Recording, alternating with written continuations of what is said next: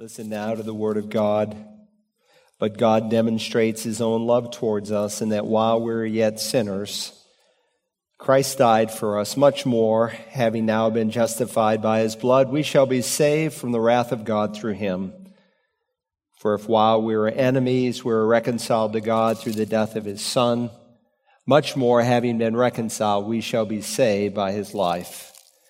Holy Father, we thank you that while we were ungodly, while we were helpless, while we were sinners, you said even enemies, you reconciled us, you made us your friends. Thank you that if you can save your enemies, you can hold fast your friends. Thank you, Lord Jesus, that you said, no longer do I call you simply servants, but you're my friends. And we love you for that incredible status that you've given us, that privilege that we have as the people of God. Thank you for the Spirit, our deposit, our earnest, who has been given to us. Thank you, Holy Spirit, that you assure that the good work that you've begun, you will complete. We know you are the one who opened our eyes up to the need of a Savior. You gave our blind eyes sight. You revealed the truth of the gospel as it was preached. And we ask again for your ministry and our presence, for some who are here who are unsure, some who are watching, some who are in different parts of the world who really don't know that heaven for sure is their home. The very place we are studying, they have no assurance definitively that if this were their last day, that they would go there. So please speak to them. Help them to see the wonder and the truth of the cross and all that it means. For those who have crossed that line, who become members of the kingdom of light, help us to grow further. Thank you for the seed of Scripture. You call it imperishable seed, and that it was the very instrument you used to bring about a second birth. And thank you that you call it food, milk, meat, honey, bread, that if we long for it, we can grow in respect to our salvation. So we ask that you would help us to put out of our mind all of the distractions of this life, and to give our full focus to worshiping you through your word.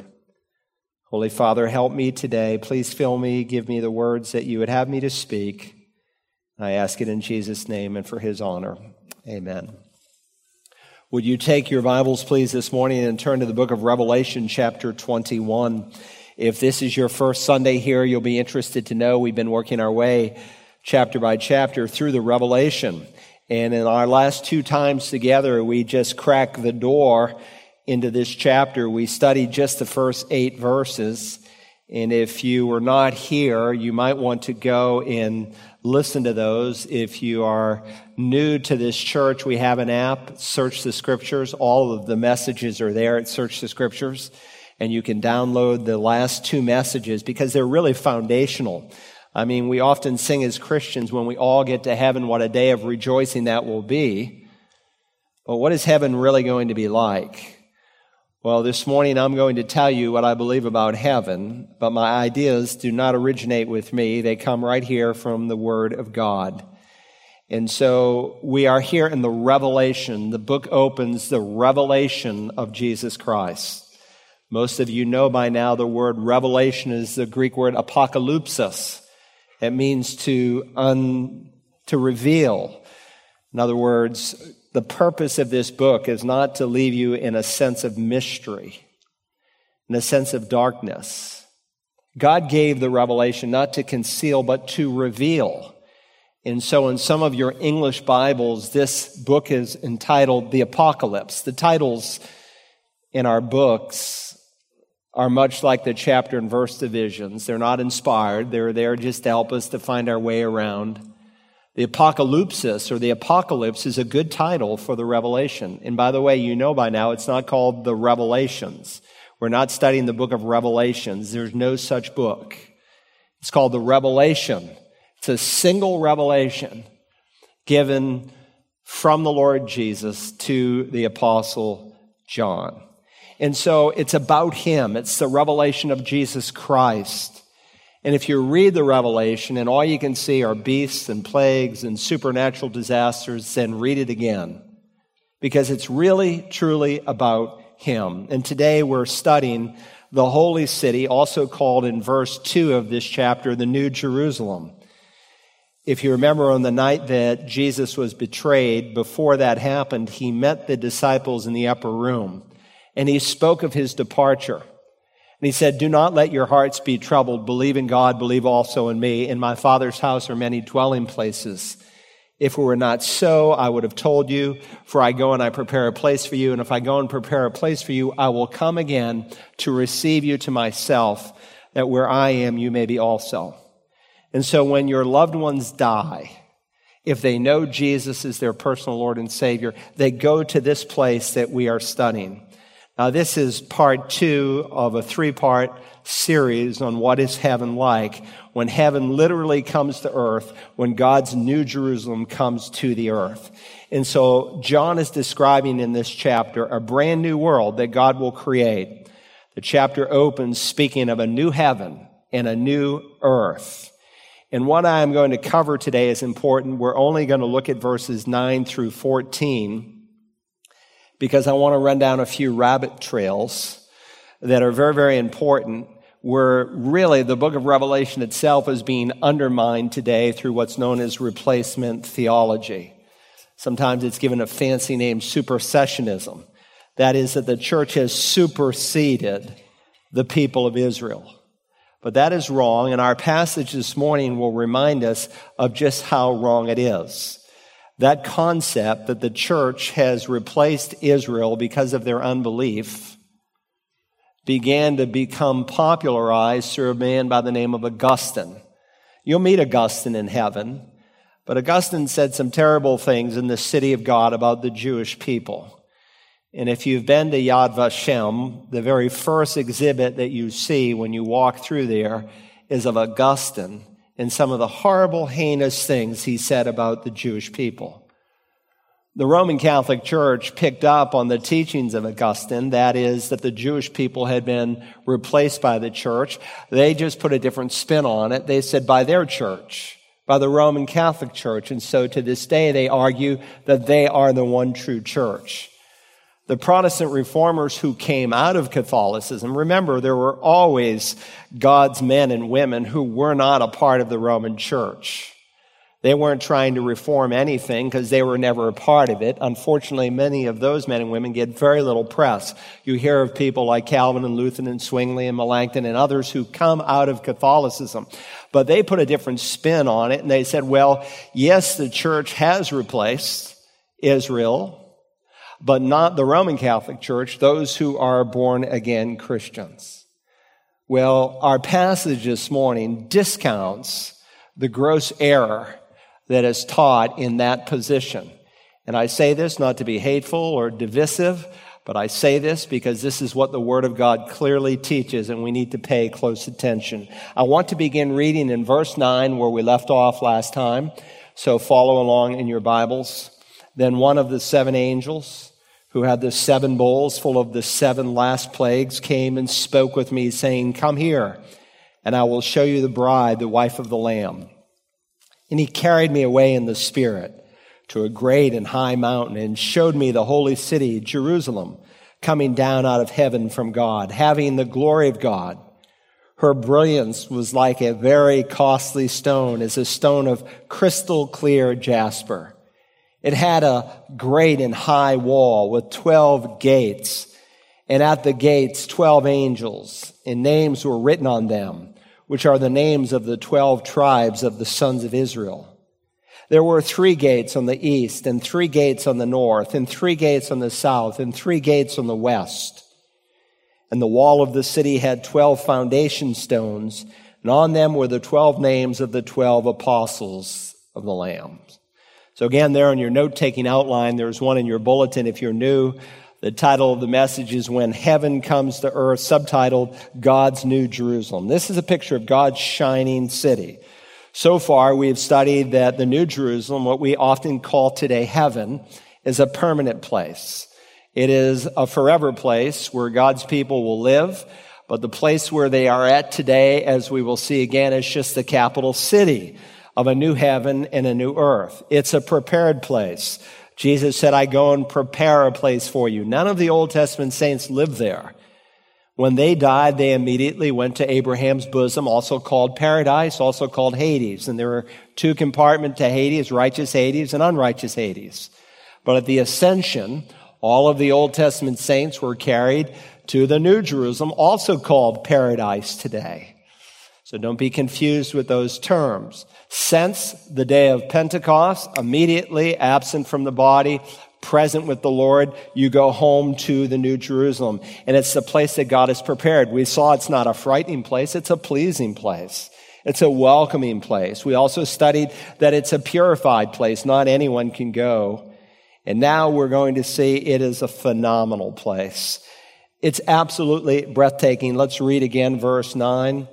Then one of the seven angels who had the seven bowls full of the seven last plagues came and spoke with me, saying, come here, and I will show you the bride, the wife of the Lamb. So if you go today, say, to buy a house, you're typically able to learn a lot about that house ever before you arrive on the property to physically look at it. Apart from being able online today to see the inside of a house, you can often look at the exterior. Used to be, some years back, you would go to Google Earth, and maybe you're moving from another state and you wanted to kind of focus from above. Now, a lot of real estate agents, they use drones, and they give you a view of the property and the neighborhood and what it's like, so you get an aerial view. Well, God is giving his man, the Apostle John, an aerial view of the New Jerusalem. He brings him to a high mountain. He's on the New Earth. And he watches the New Jerusalem, the holy city, coming down.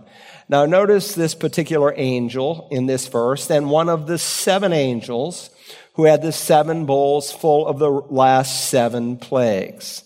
So we learn that this is one of the seven angels. Remember, there are 21 judgments we've studied here in the Revelation. Seven seal judgments, and the seventh seal was seven trumpet judgments, and the seventh trumpet were seven bowl judgments. And so we were introduced to the bowl judgments back in chapter 15, where we were told there was one angel for each bowl. Turn back a page in your Bible, would you, to chapter 17 and verse 1. And again, this is the same angel that is introducing John to this aerial view of the city. Then one of the seven angels who had the seven bowls came and spoke with me, saying, come here, and I will show you the judgment of the great harlot who sits on many waters. Now, if you remember, chapters 17 and 18 deal with a future city known as Babylon. And Babylon will have a religious along with an economic dimension to it. So 17 deals with the religious side of future Babylon, and chapter 18 deals with the economic side, and it will be the capital where the Antichrist will rule the earth from. It's not in Jerusalem. I suggested to you that it was the city of Rome.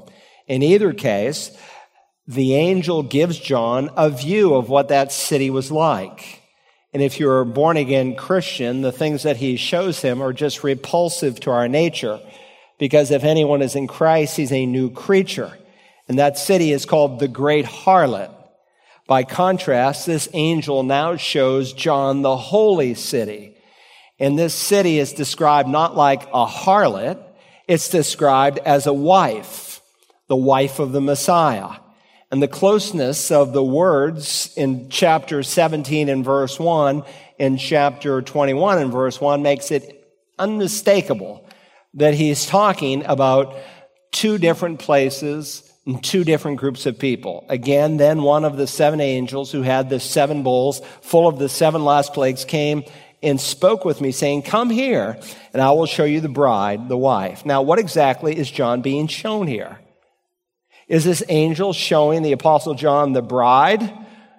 Or, as verse 10 indicates, is he being shown the holy city or the New Jerusalem?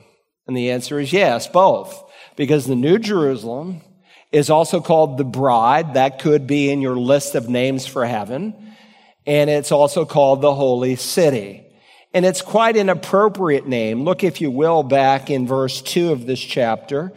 And I saw the holy city, New Jerusalem, coming down out of heaven from God, made ready as a bride adorned for her husband. since this is the place where God's bride Israel will be. In the Old Testament, Israel is called the bride of Yahweh. And since this is the place where God's bride, the church, will be, we are called the bride of Christ. It's fitting to refer to this city as the bride city. And so as this beautifully adorned, magnificent city descends out of heaven, in essence, God says, here comes the bride. It's a great title to describe we're God's people. It's the eternal city, and this city is also called the bride. Now, today, if a church burns down, the pastor will often say, well, we lost our church building, but we didn't lose our people. And when they say something like that, that's a good, sound theological statement, because this church building is not the church. This is the meeting place of Community Bible Church. The church is never used in Scripture of a building, of course, only of people. And so since this city is associated with the bride of Christ, with the bride of Yahweh, it's called the bride, and it's a beautiful designation. Come here, and I will show you the bride, the wife of the Lamb. So today we're going to get, and in the next week, just a little bit of an exterior view, and then we'll move to the inside of this city called the New Jerusalem. And when you study this city, it's really breathtaking. I mean, it's absolutely phenomenal. And it's in direct contrast to Babylon that is described as the pornes, the harlot. We get our word pornography from it. The people of this world follow after sensual things, whether it's smoking dope or getting high on beer or taking a pill or living sexually immoral. They're driven by the sensual. But the people of God are driven by an entirely different set of values. And again, as I mentioned last time, this is just the capital city. God spends a lot of time on the capital city because for 2,000 years, when someone dies as a believer, they go to this capital city. It's called the New Jerusalem. It's called the Father's house. It's called paradise. It's called the holy city. It's called the kingdom of God, and so on. Look at verse 10. And he carried me away in the Spirit to a great and high mountain. So he's on the earth. And he showed me the holy city, Jerusalem, coming down from heaven. Now, what earth is he on? Well, let's put it in the context. Remember what's happened. In the 19th chapter, Jesus comes back. In the 4th chapter, he comes back for the church. We call that the rapture. A door in heaven is opened. And so from chapter 4 all the way through the end of 18, the church is never mentioned again. Why? Because the church is in heaven. And we saw the church there represented by the 24 elders. But at the end of the 7+ year period called the Great Tribulation, Christ will come back to the earth. We call that the second coming. So in chapter 19, the second coming has taken place. Satan has been put away into the abyss for 1,000 years. At the end of the 1,000 years, after Jesus rules and reigns on the earth, Satan will be loosed. He will tempt some of the children and grandchildren and great-grandchildren of tribulation saints who are able to procreate during the time of the millennial reign of the Messiah, and he will tempt some of them to go against God's Christ. Then he and all the unbelievers will be cast into the lake of fire. So what will happen? Look at chapter 20 and verse 11. All the lost of all time at the end of the 1,000 years are arraigned. Then I saw a great white throne, in him who sat upon it, from whose presence earth and heaven fled away. Where did earth and heaven go? They dissolved. This planet that you are on, as we'll review again in a moment, will be gone someday.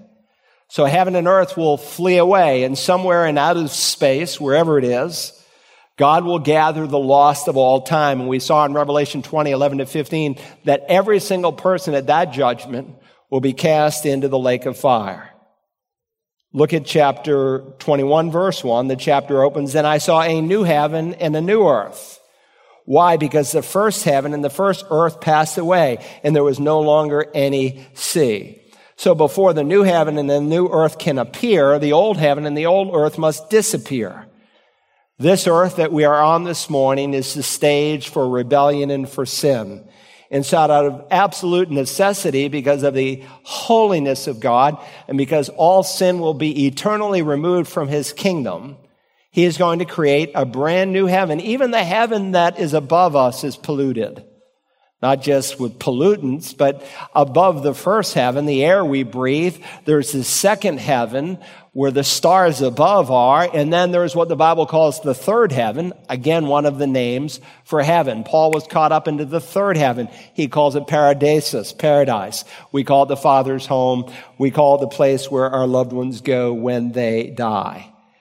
So even the second heaven has been polluted. Why? Because there's spiritual warfare that is going on in the heavenly places. Read Daniel chapter 10. You'll get a beautiful picture of that. So God is going to rid all of that. Brand new earth, brand new atmosphere, brand new second heaven, and the third heaven will literally come down upon the earth. Now, occasionally, you will hear a pastor today, largely covenant theologians. If you don't know what that means, don't worry about it, but people who say, well, God's just going to fix up this earth. And they have to do that because they think that there's no future for Israel. They think that God somehow is just going to fix up the current earth. But that's not what the Bible teaches. Listen to what Isaiah 65 records. For behold, I create new heavens and a new earth. That's what we just read in John's Revelation. Now, he has already described prior to this the millennial earth. But then he speaks of a new heaven and a new earth, and the former things will not be remembered or come to mind.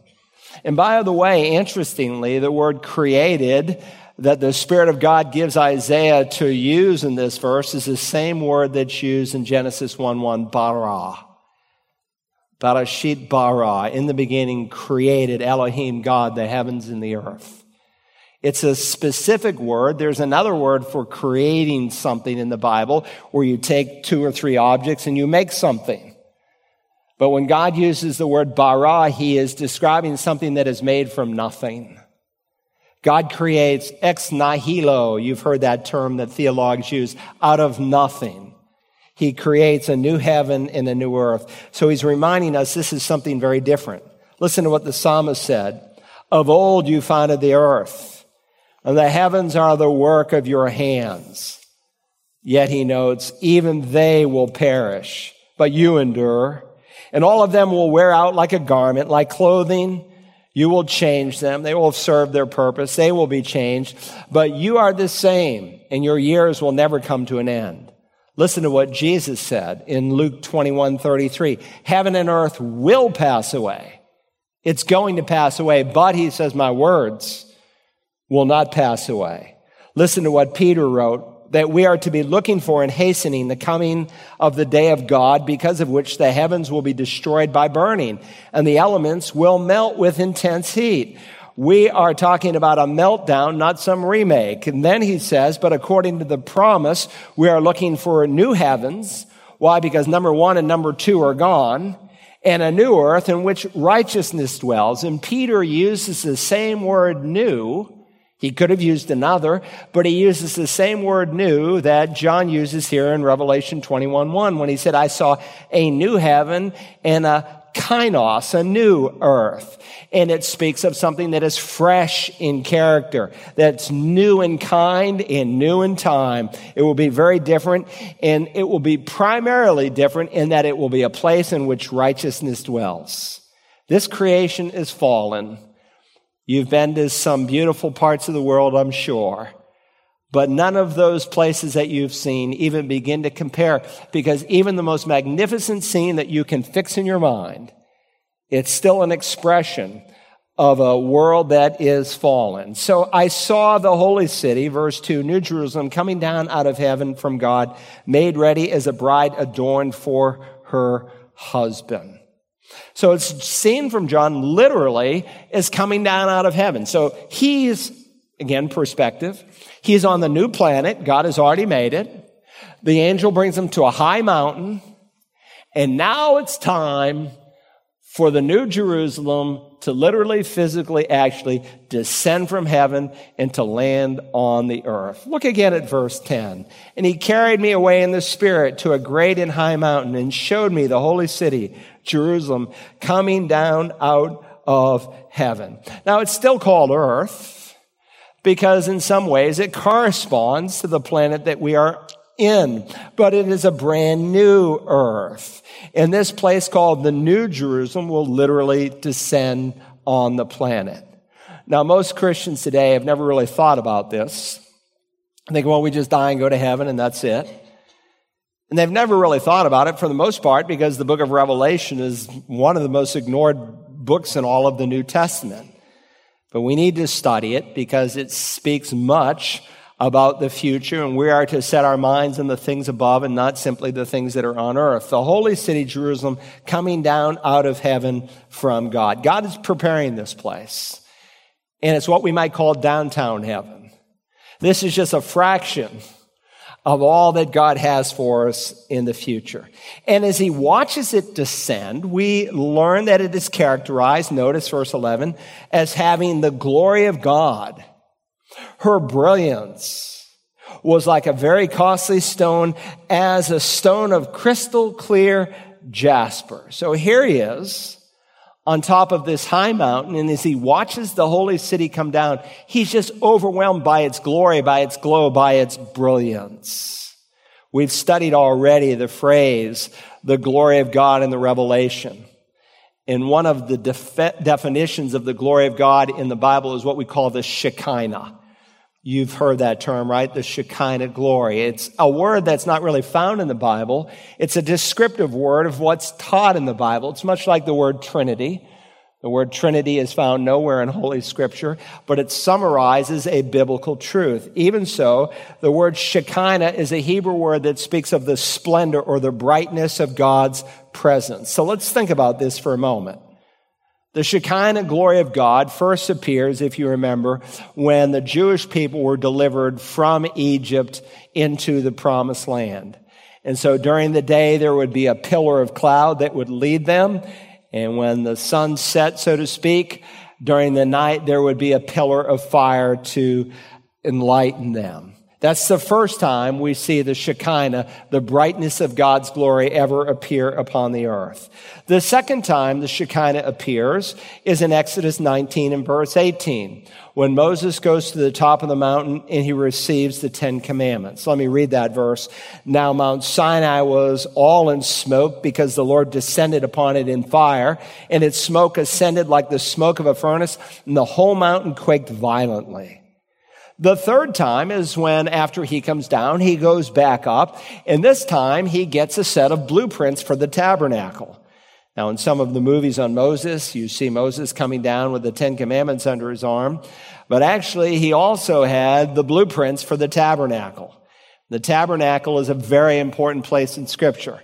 It was the portable worship center that later, of course, becomes, in a more permanent structure, the temple. But when he goes up to get the plans, we read in Exodus 24:16, the glory of the Lord rested on Mount Sinai, and the cloud covered it for 6 days. And on the seventh day, he called to Moses from the midst of the cloud. You can read about it. Likewise, Exodus 33, verse 9, you see the Shekinah appear a fourth time at the tent of meeting. Remember, Moses had this little tent, and he set it up outside the camp. And all the people, the Bible would say, would go to the entrance of their tent, and they'd watch. And they'd see God's magnificent glory ascend over Moses' little tent. Remember, when he came out, he had to put a veil over his face because his face was so bright and it just glowed. It was called the tent of meeting. Now, don't confuse that. The tabernacle later is also called the tent of meeting, but this was Moses' tent. And we read in Exodus 33 in verse 9 how the Shekinah ascended on that. Fifth, we know from Leviticus chapter 16 that the Shekinah glory also rested, filled Exodus 40 verse 34, that it filled the tabernacle. So the first worship center they built was the tabernacle. Some of you went with me to Israel one time. We saw some Messianic Jews, some Jewish Christians who had reconstructed the tabernacle. It was perfect. I mean, some of the Orthodox rabbis came down from Jerusalem to make sure that it was not heretical, and they had their measuring rods and everything else, and it was like perfect. And it needed to be, because the tabernacle is a picture of the person and work of the Lord Jesus Christ. When they brought the Ark of the Covenant into that tabernacle, we are told in Leviticus chapter 16 and verse 2, the Lord said to Moses, "Tell your brother Aaron that he shall not enter at any time into the holy place inside the veil before the mercy seat which is on the ark, or he will die. For I will appear in the cloud above the mercy seat." And so once a year, the high priest could go into that section of the tabernacle called the Holy of Holies. Then, if you remember, Solomon built the first temple, a more permanent structure. And in 1 Kings chapter 8, the day the temple is dedicated, the glory of God appears. It happened that when the priests came from the holy place, the cloud filled the house of the Lord, so that the priests could not stand and minister because of the cloud. For the glory of the Lord, that's what we're reading about in Revelation, for the glory of the Lord filled the house of the Lord. Here's a picture of the Western Wall. This is where Jews go today to worship.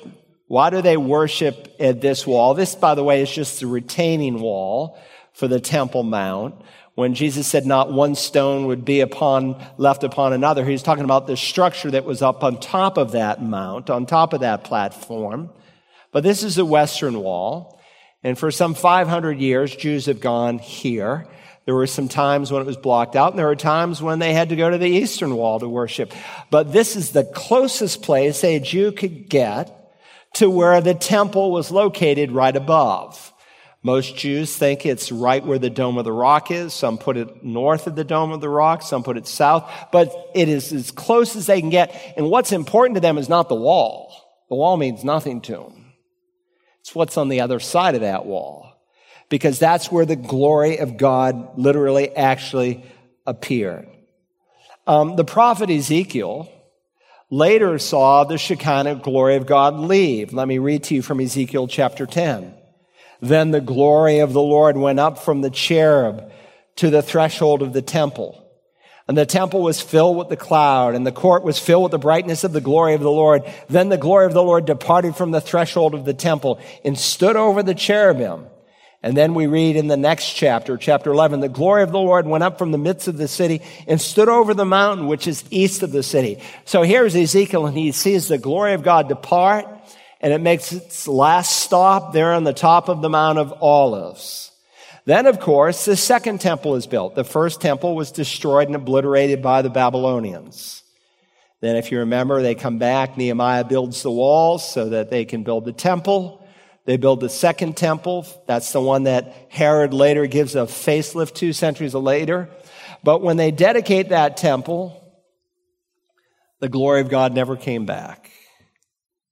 And they never again saw the Shekinah glory of God. For 400 years, the temple was empty.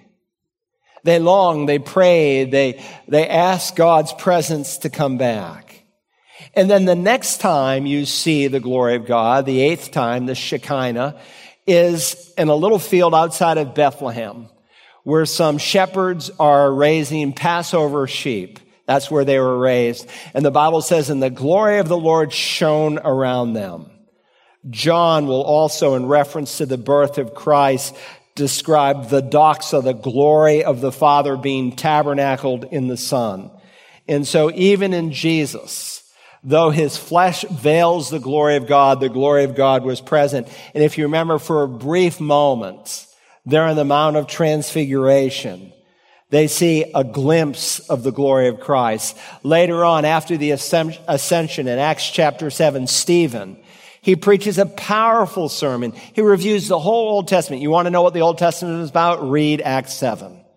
If you can understand the events of Acts 7, I have the whole book of Acts, verse by verse, exposited, you'll get a handle on the entire Old Testament. And he goes through the whole Old Testament without notes, without any written scripture. He just speaks it. What a man of God. And they're convicted to the core.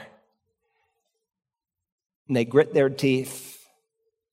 And they pick up stones. And the first martyr of the church falls. And he looks up and he sees the Shekinah, the glory of God, as Jesus is standing in heaven and as he is welcomed. The next time is in Acts chapter 9. Paul had been persecuting the church. He's on his way to Damascus, and then suddenly as he's traveling down the Damascus road, the glorious light of the resurrection, the Shekinah brightness of God appears again and blinds him. The next time was in Revelation 1:17, where we saw the apostle John get a glimpse of Christ's heavenly glory, and if you remember, he fell down at his feet like a dead man. So here in this vision, John sees a full and open disclosure of the glory of God. Today we get a glimpse of God's glory, I suppose, even indwelling a believer, when you see at moments that Christ-like behavior, but it ain't nothing to what we're going to see someday. And it is so bright and it is so glorious, it will light all of heaven, the very glory of God. Having the glory of God, verse 11, her brilliance was like a very costly stone, as a stone of crystal clear jasper. You know, I don't know how to describe this, except to say that this is a phenomenal place. And I suppose those words are not even adequate. It's just breathtaking. It blows him away. You know, a bride prepares herself. She goes through all the preparations, her hair, her makeup, her dress, everything, so that when she comes down the aisle, she is as presentable as she can be to her groom. Well, God is preparing a place just like that, and it will be so breathtaking, so awesome, you will hardly be able to speak. In addition to being a phenomenal place, beginning in verse 12, I want you to see that heaven is a private place. In verses 12 through 14, we're given some of the major specifications of this city. And it's described in a way in that we can relate, and rightly so, because it's a real place. There's foundations, there's walls, there's gates, there's shape, there's size to it. Look at verse 12. It had a great and high wall with 12 gates, and at the gates, 12 angels. So it has a great and high wall. For what purpose? As a means of defense? Obviously not. There's no sin. All the sin is now forever gone, forever, out of the whole universe. But this is a beautiful city, just like God's earth, are an expression of his creative hand. So is this place. You're made in the image of God. This is not some nirvana like our Hindu friends think. This is a real place with real walls. It had a great and high wall with 12 gates, and at the 12 gates, 12 angels. Now, the number 12 is pretty prominent in the Revelation, and especially in this section of Scripture. You might want to circle the number 12. Notice there are 12 tribes of Israel. I have that circled. There are 12 foundations. There are 12 apostles. There are 12 pearls, and we've already studied we will study in chapter 22 and verse 22, verse 2, of 12 kinds of fruit. So 12 is an important number. And Peter, notice, is not standing at one of these gates. Peter has been forever standing at the gates, and a lot of jokes. That's bad theology. Peter is not standing at any gate. He is an inhabitant of this place. But there are 12 angels there to welcome you. It had a great and high wall with 12 gates. Not the gates, 12 angels. And notice, and names were written on them, which are the names of the 12 tribes of the sons of Israel. So each of the 12 gates is named. And they're named with one of the sons of the 12 tribes of the nation of Israel, which reminds us that even in eternity, Israel will have a distinctive role in God's plan. God has never forgotten the 12 tribes. When God made a covenant with Abraham, he said, I will make an everlasting, you know what everlasting means? It means it lasts forever. An everlasting covenant. I've loved you with an everlasting love. And put out in the margin, would you, Ezekiel 48, 31 to 34. Put that out in the margin next to verses 12 and 13. You can go home and study the whole chapter later, but let me just read at least one of those verses. Ezekiel 48, he's talking about a different temple. He's talking about the millennial temple, but this is important. There were 3 gates on the east, and 3 gates on the north, and 3 gates on the south, and three gates on the west. So the millennial temple is structured very similarly to the New Jerusalem.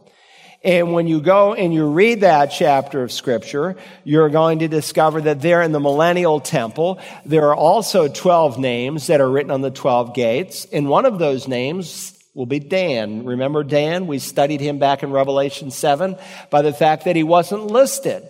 And the 12 tribes where God raises up 144,000 Jewish people.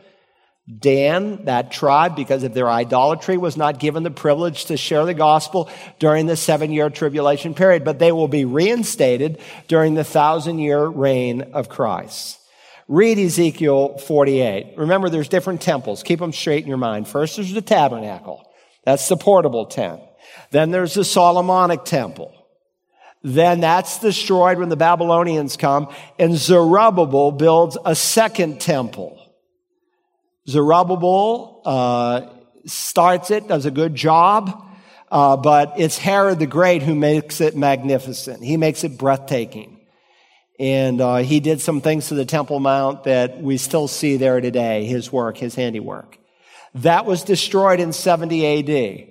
There's going to be a fourth temple that we've studied, if you include the tabernacle, which is also called the temple, in one case, when it's in Shiloh for 350 years. There's another temple, the third physical temple, the fourth in terms of terminology. It's the place where the Antichrist will go and defile. But then there's going to be a fifth temple, so to speak, or you could call it number 4 in terms of permanent structure, in that it will be the millennial temple. So for 1,000 years, there'll be a temple in Jerusalem where people who are born during that time, because remember, folks will enter into the millennial reign of Christ who survive the tribulation in their natural bodies, will have children, great-grandchildren, great-grandchildren, and it will be a teaching tool, not just for them, but for us. If you've ever studied the tabernacle or the temple, it's like mind-blowing. It's like every single dimension of the tabernacle, later the temple, spoke about who Jesus is and what he would accomplish for us. And God will use that as a teaching tool, as an evangelistic tool, much like I suppose the Lord's table is used today, not only to remind us, but sometimes to speak to the hearts of unbelievers who come and watch us. Look at verse 14. And the wall of the city had 12 foundation stones, and on them were the 12 tribes of the 12 apostles. So not only do you have the 12 gates with the 12 names of the tribes of Israel, but now we have the 12 foundation stones that have the name of the 12 apostles. By the way, what a mix. And what a final blow to replacement theology. Now, replacement theology, I know that's a term that's kind of new to some of you.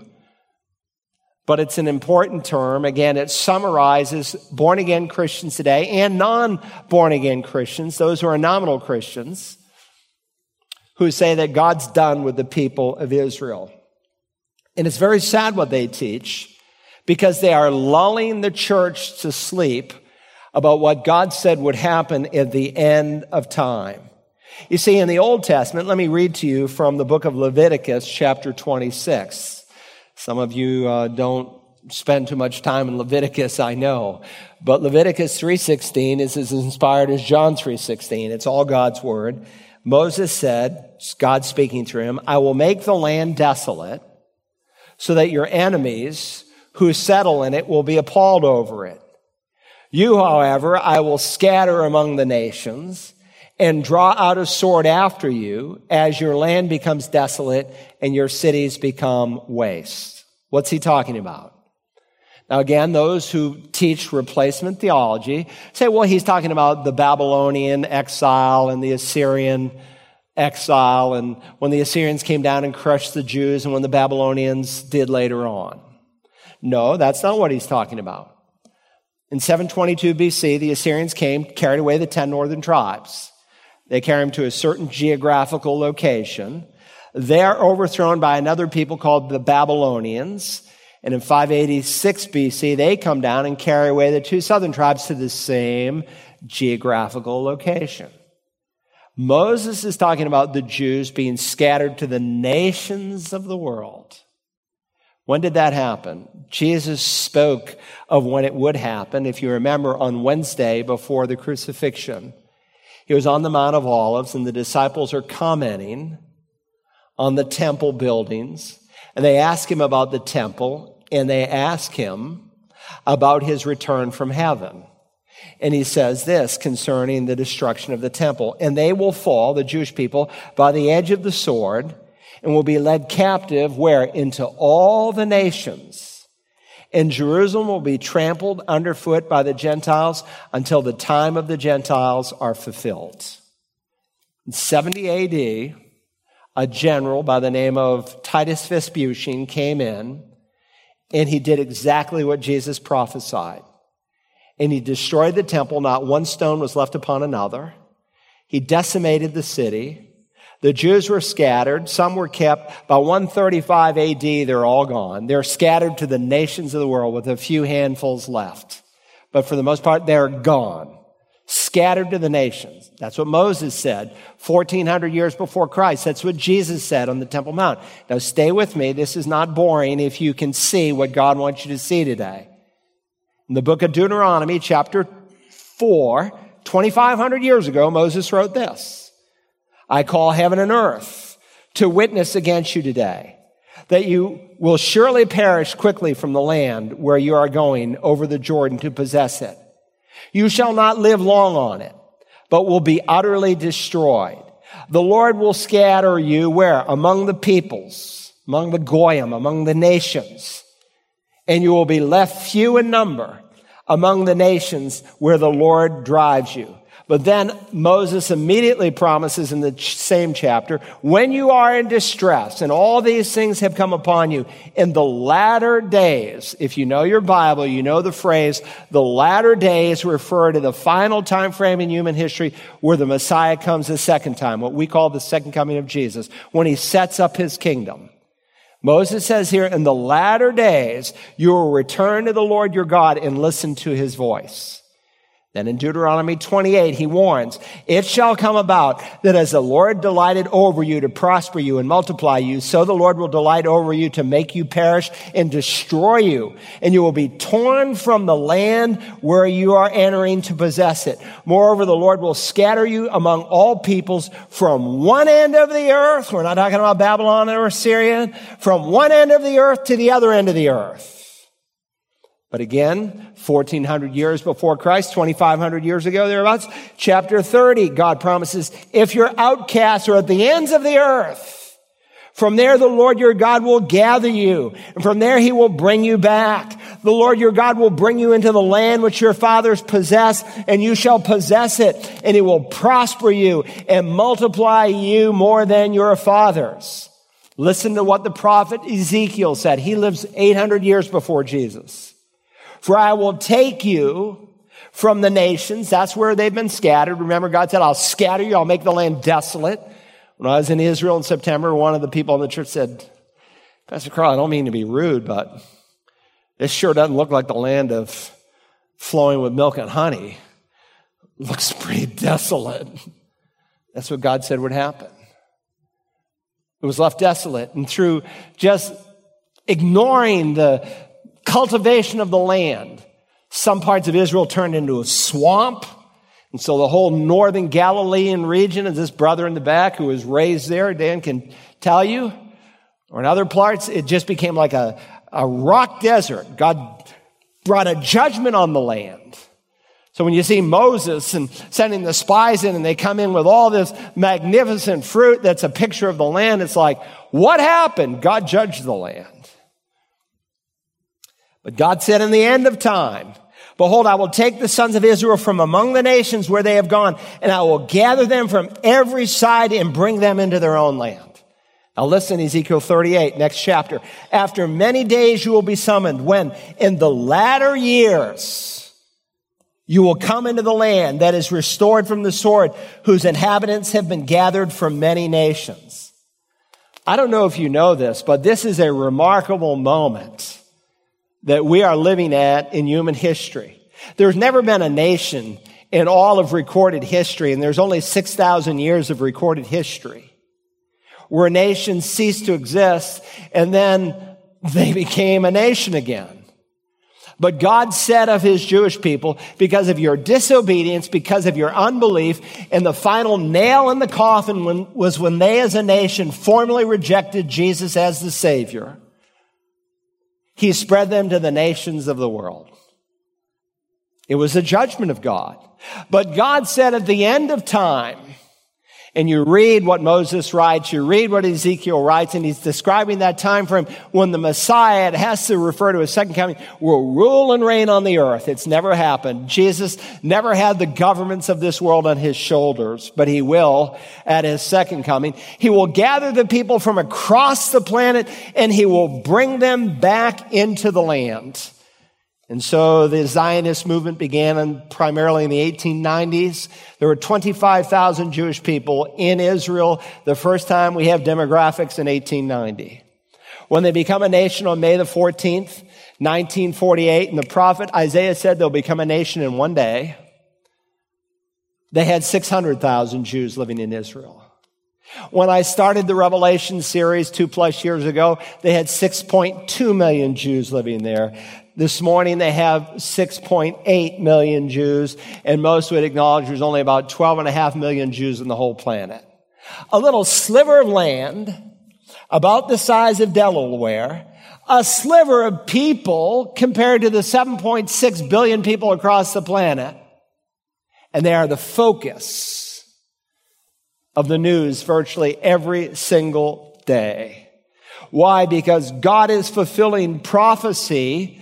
He is keeping his promise because he cannot lie. We are seeing something happening that God would said would happen at the very end of time.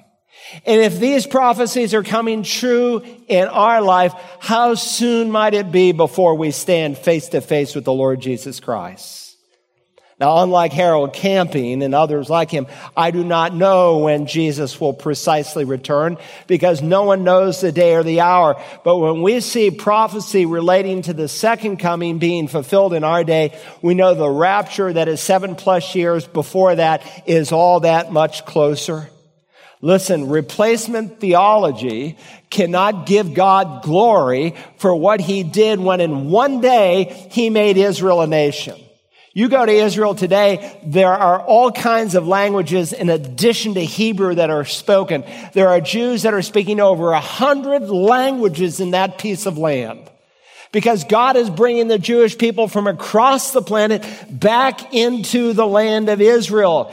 And replacement of theology cannot give God the praise for what he's done. When you ask them, well, who's responsible for what's happening? They would say, well, not God.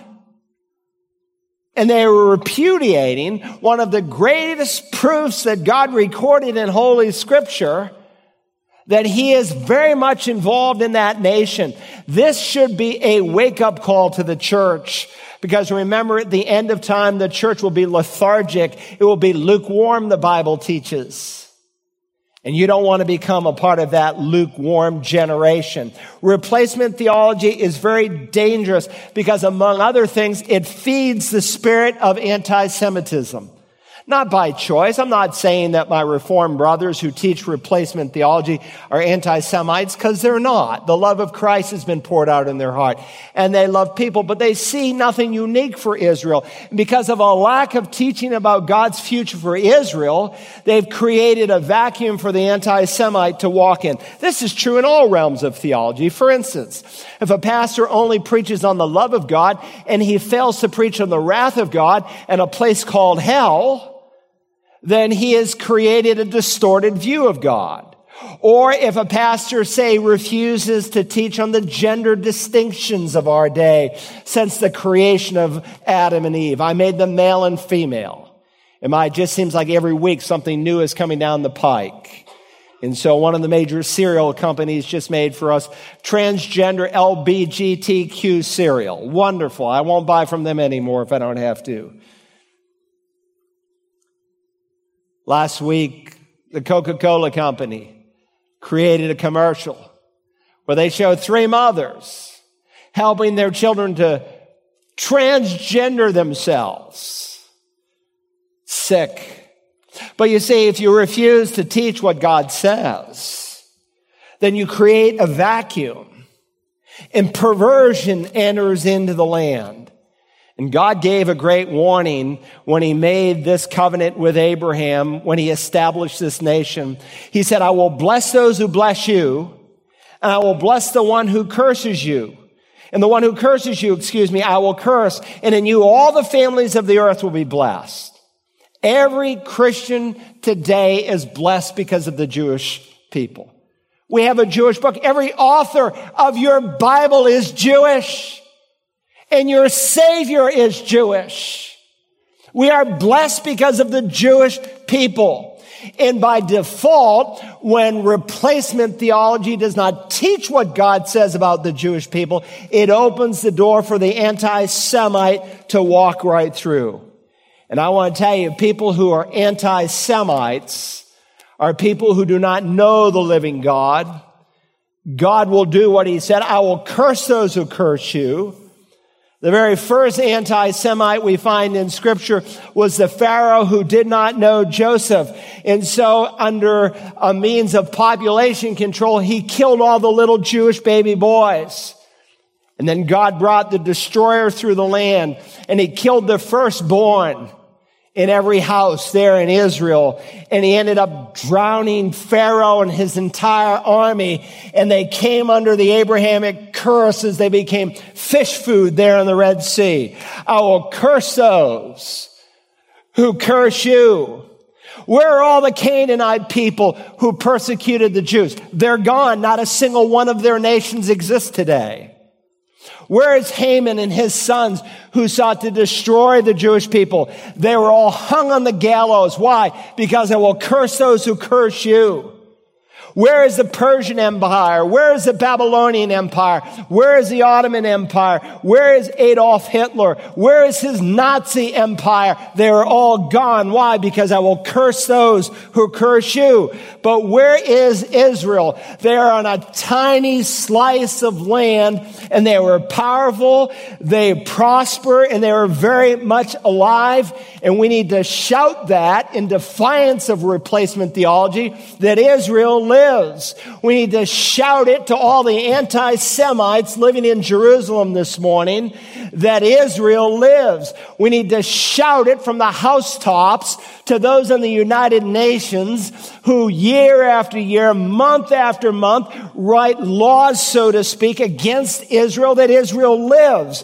We need to shout it to the Iranian government who says they want to drive the little Satan into the sea and to destroy them that Israel lives. We need to shout it to the anti-Semite movements that are growing on the college campuses of America, and most Americans are totally asleep to it, that Israel lives. We need to shout it to the Second Vatican Council, who said the Roman Church has replaced Israel, that God is done with the Jew, that Israel lives. We need to shout it to the boycott, divest, and sanction movement that Israel lives. We need to shout it in the halls of Congress that Israel lives. We need to tell our Reformed brothers that Israel lives, and we need to shout it in this auditorium today.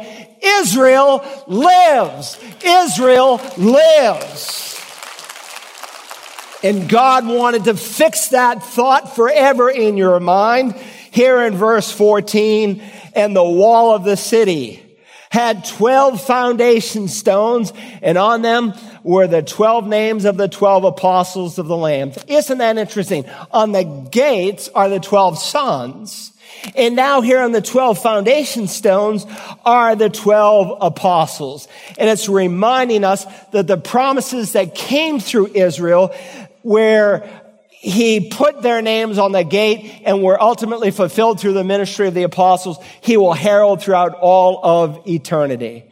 Now, some think, by the way, I know someone will ask me before I'm done, who's the 12th apostle since Judas died? And that's a good question. And let me just say, I can absolutely tell you with full, absolute authority that it's not me, okay? Well, who is it? Some would say, well, it must be the Apostle Paul. Well, it's not Paul. Others would say, well, it has to be Judas. I mean, and Matthias, who replaced Judas. And others would say, we'll never know till we get to heaven. We do know. And God made it clear. Hold your finger here and turn to the book of Acts. The book of Acts, chapter 1. Acts are right after Matthew, Mark, Luke, and John. And it covers, if you remember, the first 30 years of church history. The four Gospels really funnel into Acts chapter 1. And I say that because Matthew concludes with the resurrection. And the Gospel of Mark, if you remember, ends with the ascension. The Gospel of Luke, if you remember, ends with the promise of the Holy Spirit, and the Gospel of John ends with the promise of the second coming. And interestingly, here in Acts chapter 1, all four records are brought together right here in the book of Acts, and it serves as a bridge between the Gospels and the epistles. Look at Acts chapter 1, and let's pick it up in verse 15 here. We're told, at this time, Peter stood up in the midst of the brethren. A gathering of about 120 persons was there together. And he said, and please notice carefully verses 16 and 17, brethren, the scripture had to be fulfilled, which the Holy Spirit foretold by the mouth of David concerning Judas, who became a guide to those who arrested Jesus. For he was counted among us and received his portion in this ministry. Now we must ask, why did Jesus choose Judas? Knowing that Judas would reject him and become a guide to those who arrested him. Well, because God is sovereign and Jesus is sovereign, and this was part of God's sovereign will. Now, God did not give Judas, make him like a machine where he had no free will. The evil, wicked plan that he hatched was his own. Now remember, there's one thing that God cannot do, and that is God cannot learn. God knows everything. And so God can write centuries before it ever happened that one of the apostles of the Messiah would betray the Messiah. And Peter just told us that Judas did what he did. Why? Because the scripture had to be fulfilled, which the Holy Spirit foretold by the mouth of David. You say, did he have a choice? Of course he did. Was Judas forced to betray Christ? Of course he was not. God gave him a choice, and God actually wanted Judas to be saved. But Judas chose not to be saved. Twice over in John's gospel, Jesus tells us that Judas did what he did because he was always an unbeliever. He was lost. He never received Jesus as the Lord. And Jesus loved him and could have forgiven him. But God prophesied that he would do this. He was not some puppet on a divine chessboard. He chose as an act of his own will to do what he did. Do you think God crippled him and then blamed him for limping? Of course not. He did what he did as an act of his own free will. Now, when you come to verses 18 and 19, it's clear that these two verses are not a part of Peter's sermon. They're parenthetical. You see the parentheses? Now, understand, obviously, there are no parentheses in the Greek New Testament.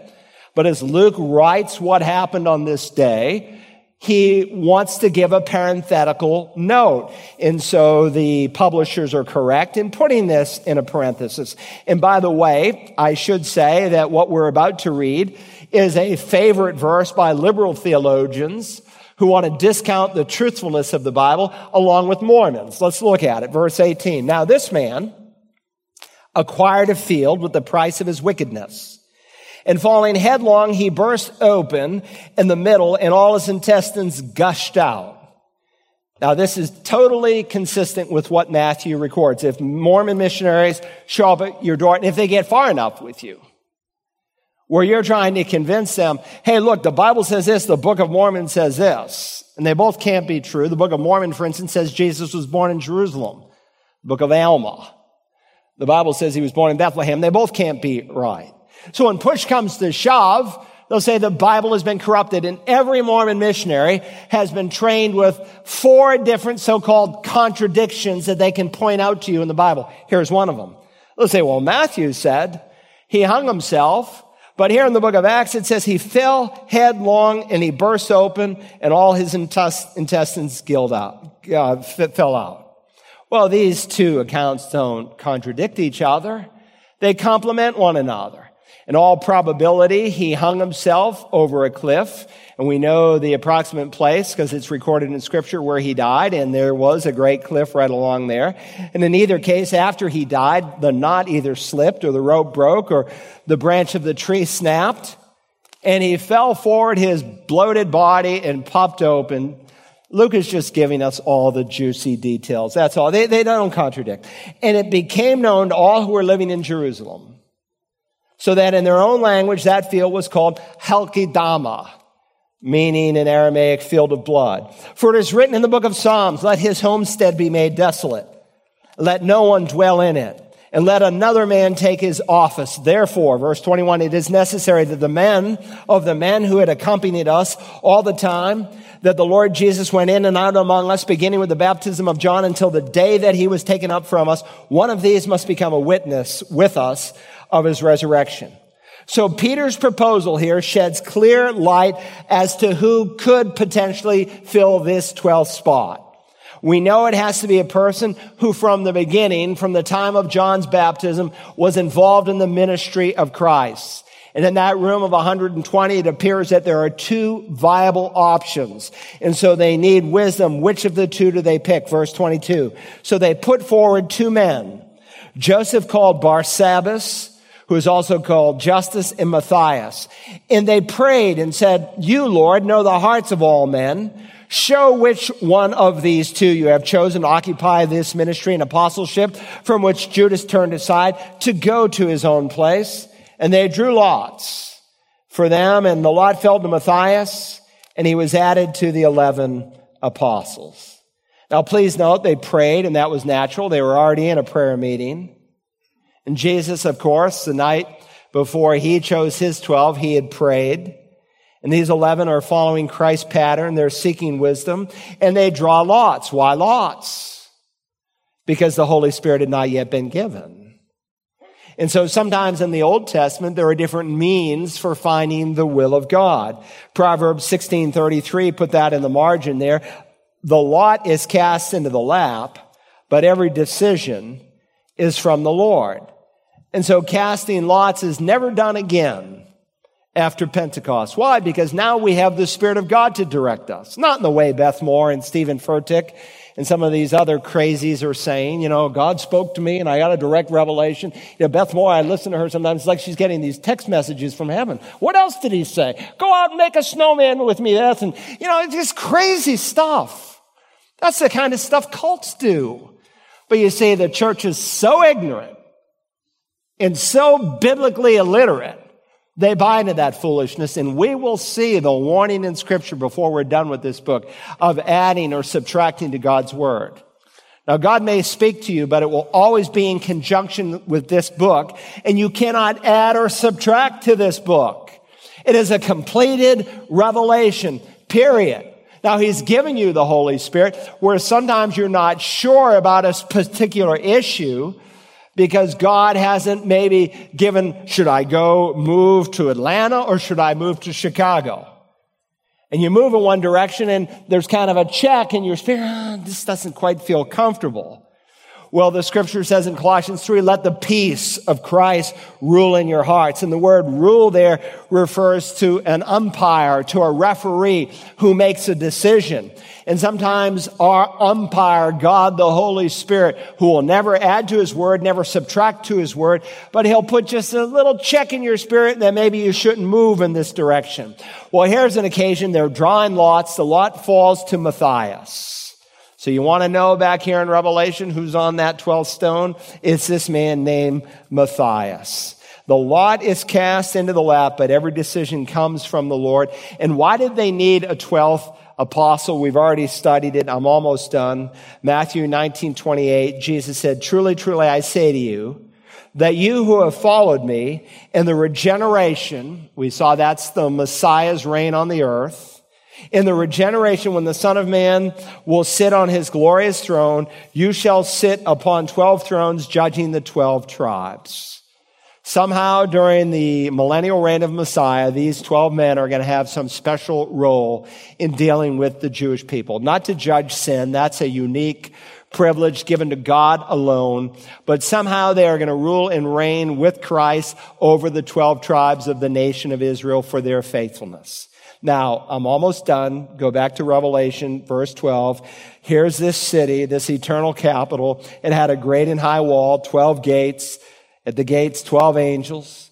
The names were written on them, who of the 12 sons of the tribes of Israel. Verse 13, there were gates in the east, north, south, west. Verse 14, and the wall of the city had 12 foundation stones, and on all those 12 stones were named the 12 apostles. Now, I spent a lot of time on that, but it's going to become critical to our next message in the Revelation.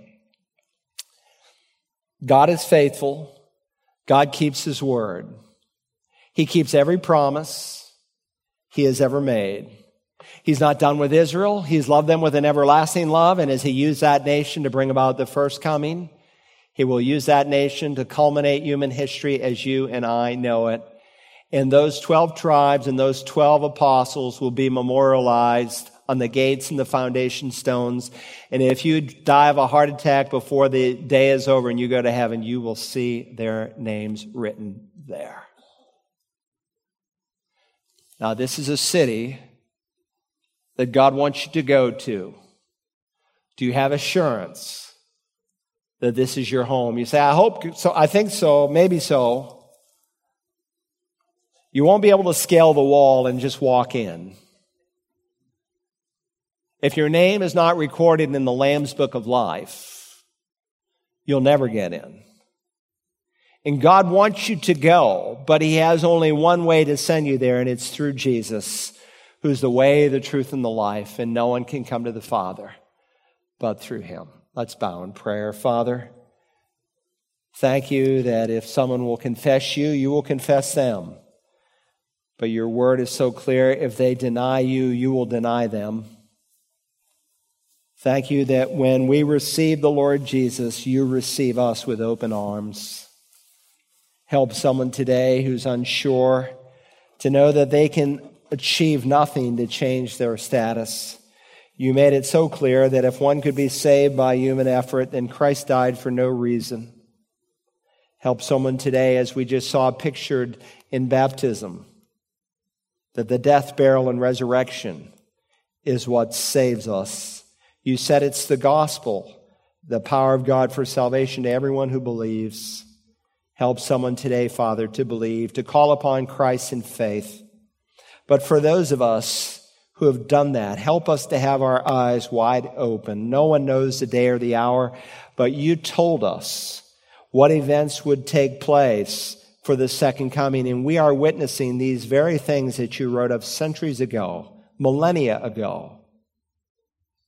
Help us not to be lethargic in the days that we live in, days like Noah and days like Lot, days of immorality and days of perversion. Help us not to be sucked up into this day of worldliness, but help us to be alert, watching, waiting for the return of your Son. Help us to warn men and women and boys and girls this week of their need to come to Jesus, and we ask it in his name. Amen.